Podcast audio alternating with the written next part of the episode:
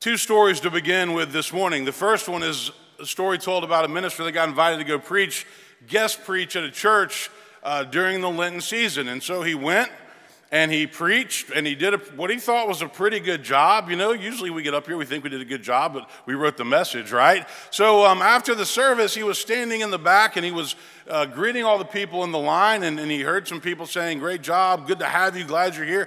Well, this one kind of peculiar guy came through the line and shook his hand and said, That sermon was terrible. And then he walked off. Um, then he, the guy got back in line a few minutes later. He came back. He said, That was the worst sermon I've ever heard. And, and, and, he still tried to shake it off and he kept shaking hands. And the guy came back in his line. He's like, You are really a bad preacher. You might want to think about doing something different. And finally, he pulled one of the elders from this church. He's like, Can you tell me what is wrong with this guy? Like, who is he and what he's doing? The guy said, don't, don't worry about him. He's just a little bit slow. What he does is he walks around the church and he just listens to what everybody else is saying and then he comes back and reports it. But don't worry about him, okay? Second story, this happened yesterday. Clayton's basketball game, fifth grade basketball. Um, there's something about kids' sports that make parents act unchristian, okay? Um, but about early in the second half, everybody's chirping, talking, chirping, talking. The other team was, was pretty bad about it. Uh, our coach, not great about it. I'm not the coach, by the way.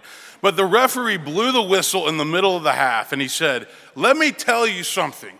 I am the referee. I know the rules of basketball. I will officiate the rules of basketball. I do not need any of your commentary or your input. And he stopped. To which I just said, Amen. And that was it. And he was off. You know, sometimes I think that in Christianity, there's a lot of noise, there's a lot of chatter, but it's Jesus who knows the rules. It's Jesus who we're called to listen to, and we need to block out all the other things. Today, we begin the season of Lent. 40 day journey going to Easter if you take out Sundays because Sundays are already holy days, already the Sabbath. Lent is a season of soul searching. It's a season of spiritual growth. Uh, it's a time for us to reflect, to look within our own hearts, uh, to, to, to study the words and teachings of Jesus, which is why we're going to go through Mark's gospel. But we remember the time that Jesus went into the wilderness after he was baptized and he was tempted by the devil. That's how we get the season of Lent, this 40 day period. But on Ash Wednesday, I shared a couple of things. If you were here, you'll remember this. But here are four things that I challenge you to do during the Lenten season this year. The first one is this focus on Jesus. Block out all the noise and focus on Jesus. That's why we're studying Mark's gospel. The second thing is this, and don't look to me to set the example of this build margin in your life. Don't book yourself up silly every single day to where you can't grow and reflect and, and, and, and nurture your spiritual soul. The third is this resist temptation. Whatever it is, it's different for everybody, but try to resist it and try to push back on it because that's what Jesus did in the wilderness. And then the fourth thing that I'm going to tell you to do is do something intentional to grow. Go to a class on Wednesday night, read the Gospel of Mark on your own, journal, have a devotional life, but do something for this 40 day period that's going to help you grow in your faith. Today, we're beginning a series and it's on Mark's gospel. And so I'm going to challenge you to read and study Mark's gospel as we go throughout the coming weeks. There are four gospels in the New Testament that tell us about Jesus. Many of you know this Matthew, Mark, Luke, and John. Matthew comes first, Mark is second, followed by Luke, and then John. Matthew is the most Jewish of the Gospels. It begins with a genealogy that ties Jesus to the lineage of David. Matthew emphasizes the royalty of Jesus the only true king that we've ever known. Matthew has the Sermon on the Mount, which is one reason why it's so popular. Luke was a Gentile, a non Jew, a physician, who also wrote the book of Acts. Luke emphasizes that Jesus was the sacrifice for the whole world, and Luke places a special emphasis on healing, and it contains the Sermon on the Plain. Now, John's gospel is different from the other three. We call the other three the synoptic gospels because they are similar. But John's gospel is the most spiritual of all the gospels. And he tries to look right into the mind of God, symbolized by the eagle. John's gospel contains both history and theological interpretation to some degree. But Mark's gospel is symbolized by the man because Mark gives us the most realistic picture of the human side of Jesus with which we can all identify. Most scholars agree the Mark was written around 65 to 68 AD, maybe even 70, about the same time that the temple was destroyed. The author is John Mark, who was a companion and scribe to Peter. And so many believe that Mark is the closest thing we have to an eyewitness account of Jesus' life and ministry. The eyewitness, of course, being Peter, and it was recorded by Mark. But if you read this gospel closely, or I say when you read this gospel closely, you will notice that there are many details found in Mark that could only have been recognized by somebody who was actually there with Jesus. And we don't see these details per se in the other gospels. Now, throughout the Gospel of Mark, we find that the disciples don't always get it kind of like us, right? They don't always get it. They don't understand the type of Messiah that Jesus was and how he would save the world. They expected a military savior, a warrior who would overthrow the Roman government. The disciples are often confused and frustrated, arguing and missing the mark. Mark is very clear about the challenge of discipleship in his gospel. And so in chapter 8, here's what he says If any want to become my followers, they must deny themselves, take up their cross, and follow me. For those who want to save their life will lose it, and those who lose their life for my sake and for the sake of the gospel will save it. For what will it profit them to gain the whole world but forfeit their life? And if we're honest, we will spend our entire lives wrestling with these words What does it mean to deny self in a self centered world? What does it mean to deny self in a world that is largely driven by social media? What does it mean to lose your life to save it? Today we start at the beginning. We have the proclamation of John the Baptist preparing the way for Jesus, followed by the baptism of Jesus in the Jordan River. Many ask, why do we practice believers' baptism by immersion? We do it because that's the way Jesus was baptized. There's nothing wrong with being uh, sprinkled or, or, christened, but in our tradition, we, we practice believers' baptism by immersion, the same way Jesus was baptized. But, but this is what it says. Mark writes After John was arrested, Jesus came to Galilee proclaiming the good news of God and saying, The time is fulfilled and the kingdom of God has come near. Repent and believe in the good news. What does it mean to repent? Metanoia, the Greek word. Bet you were wondering that, right? What does it mean to repent? It literally means to change your mind, to change your behavior, changing the course that you are on. If we are to repent and change our ways, then we must acknowledge that the former way of life that we were living was unhealthy, unfulfilling. But then we must follow up by actually changing our pattern of behavior. You know, many of us know that we need to make certain changes in our lives, but we just have a hard time doing it. We know that we need to pray more. We need to read the Bible outside of Sunday. We need to spend time in a small group or talking to other people about our faith. But we, we have that in our mind, but we just don't do it. And what I'm saying to you is Lent is a time for you to do it 40 days. Not that long. You can do this for 40 days. Now, if you look at verses 16 to 20 in chapter 1, you'll see that Jesus comes uh, to his disciples and he says, Follow me. To Peter and Andrew in chapter 1, he says, Follow me, and I will make you fish for people. And for the disciples, that was their moment to decide. That was their moment to change. Um, I love to fish. How many of you are fishermen? Like to fish? Okay.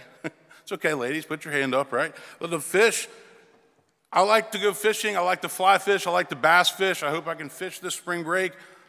But you know what? Jesus was right. The best kind of fishing is to go fishing for people. That's fun. That's exciting. It's also really challenging because people are challenging.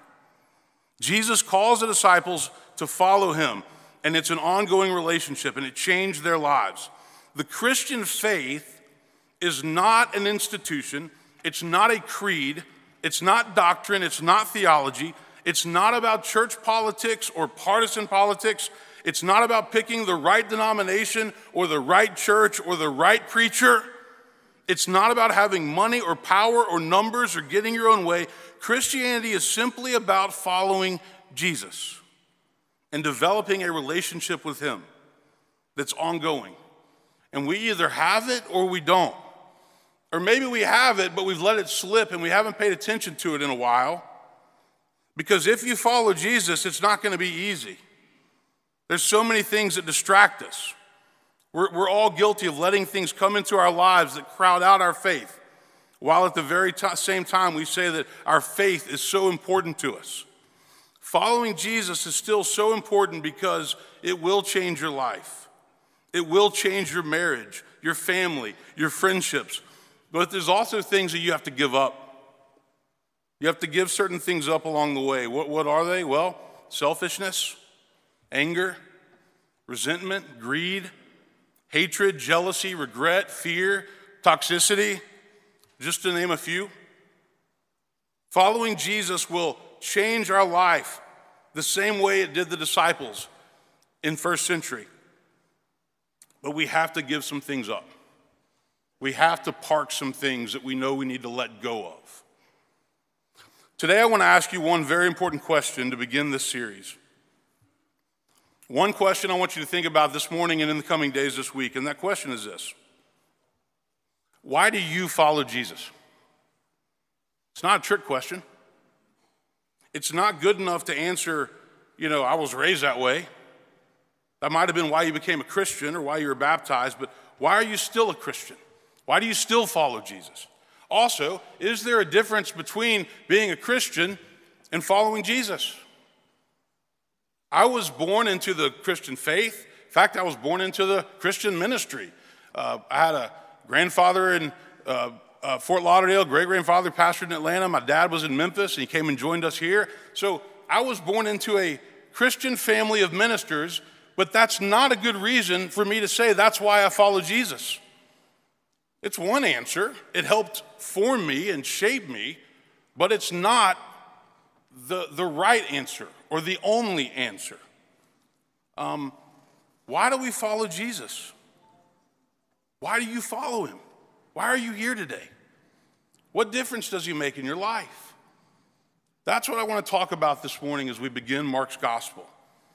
And, and I want you to think about that question. And so, what I'm going to do is, I'm going to give you some of my, a few of my answers as to why I continue to follow Jesus. And I'm going to ask you to think about your answer to this as well. So, the first thing that I'm going to say is, I follow Jesus because I believe in him as Lord and Savior.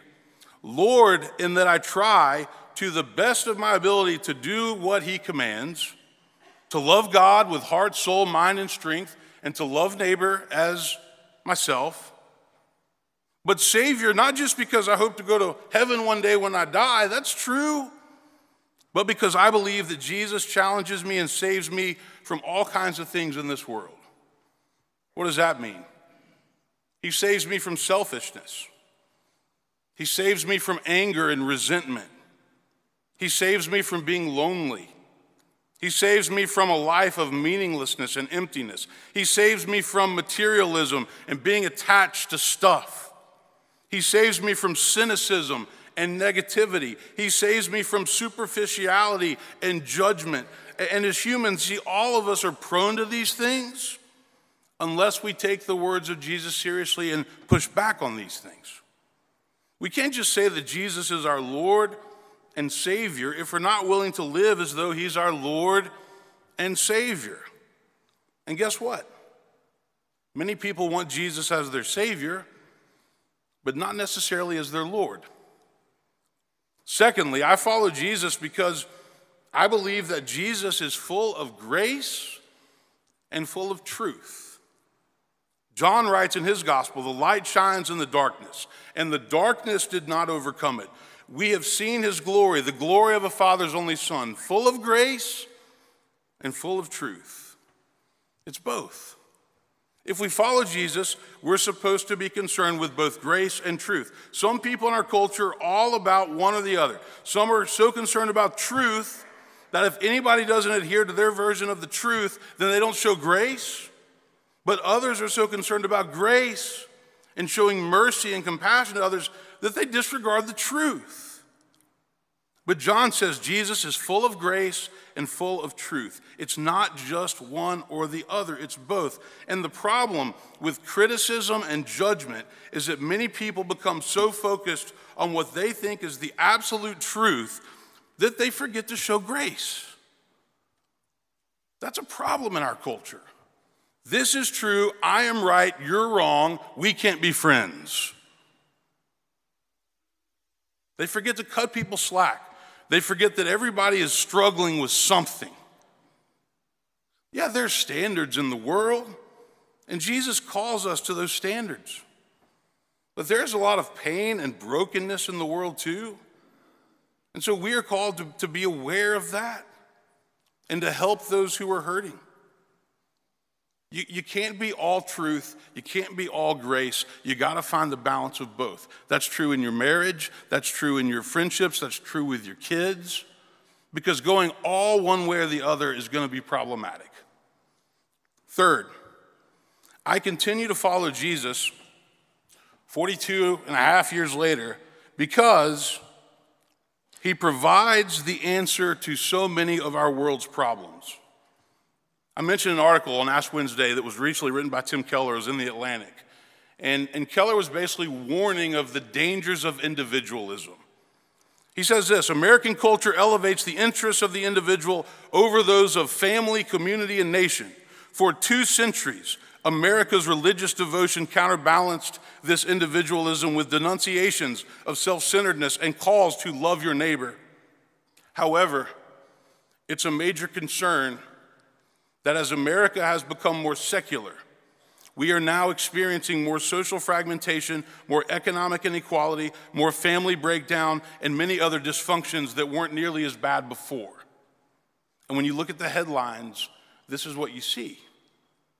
And so Jesus offers us an alternative way to live because what we have found is that American life, as it has become more individualized and more self centered, people are much more miserable. There is more addiction, there is more depression, there is more anxiety, and it's all that stuff is kind of soared off the charts. So, what that says to me is that people are looking for meaning and purpose, and they're looking in all the wrong places. We all want to know why we are here, because if we don't know why we're here, then life just kicks the crap out of you every day. And even if you know why you're here, there's still going to be days when it does that. So the teachings of Jesus provide answers to our deepest questions.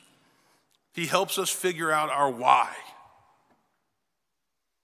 Finally, this morning, I follow Jesus, and I hope you do too, because I believe with all my heart, and I've learned this firsthand, that forgiveness is what leads to peace. And this is something that he teaches over and over again. In fact, not only do I believe in forgiveness, I don't think human beings can uh, exist and survive and make it without it. With all of our conflicts, with all of our disagreements, with all of the divisions and the hostility, human beings must find a way to forgive each other, or we will go through life as miserable, cynical creatures, resenting all the things that have happened in our past we will carry unnecessary burdens that will do nothing, nothing but weigh us down. So, forgiveness is a survival mechanism. It's absolutely necessary. We have to have it because remember, when you forgive somebody, it's not just for their sake, they may not even know that you forgave them. It's for your sake. Don't even have to tell them, but you let go of that burden. These are some of the reasons why I follow Jesus, and I hope you do too. But I'm challenging you this morning to think about that question Why do we follow Jesus? What difference does he make in our lives? And what are we prone to that without the gospel message and without these teachings, we will continue to do over and over and over again? I challenge you this Lenten season to dive in with me to Mark's gospel. We can't cover it all, there's only six weeks, right? But I promise you, my friend Will Willimon, he wrote this book called Why Jesus. I'm recommending it uh, with this series. He said, he goes, a couple things I know. The people who say that they know Jesus the best or that pretend that they know Jesus the best usually don't. And he also said this other thing that I know if you get to know Jesus, he won't leave you the same. Amen.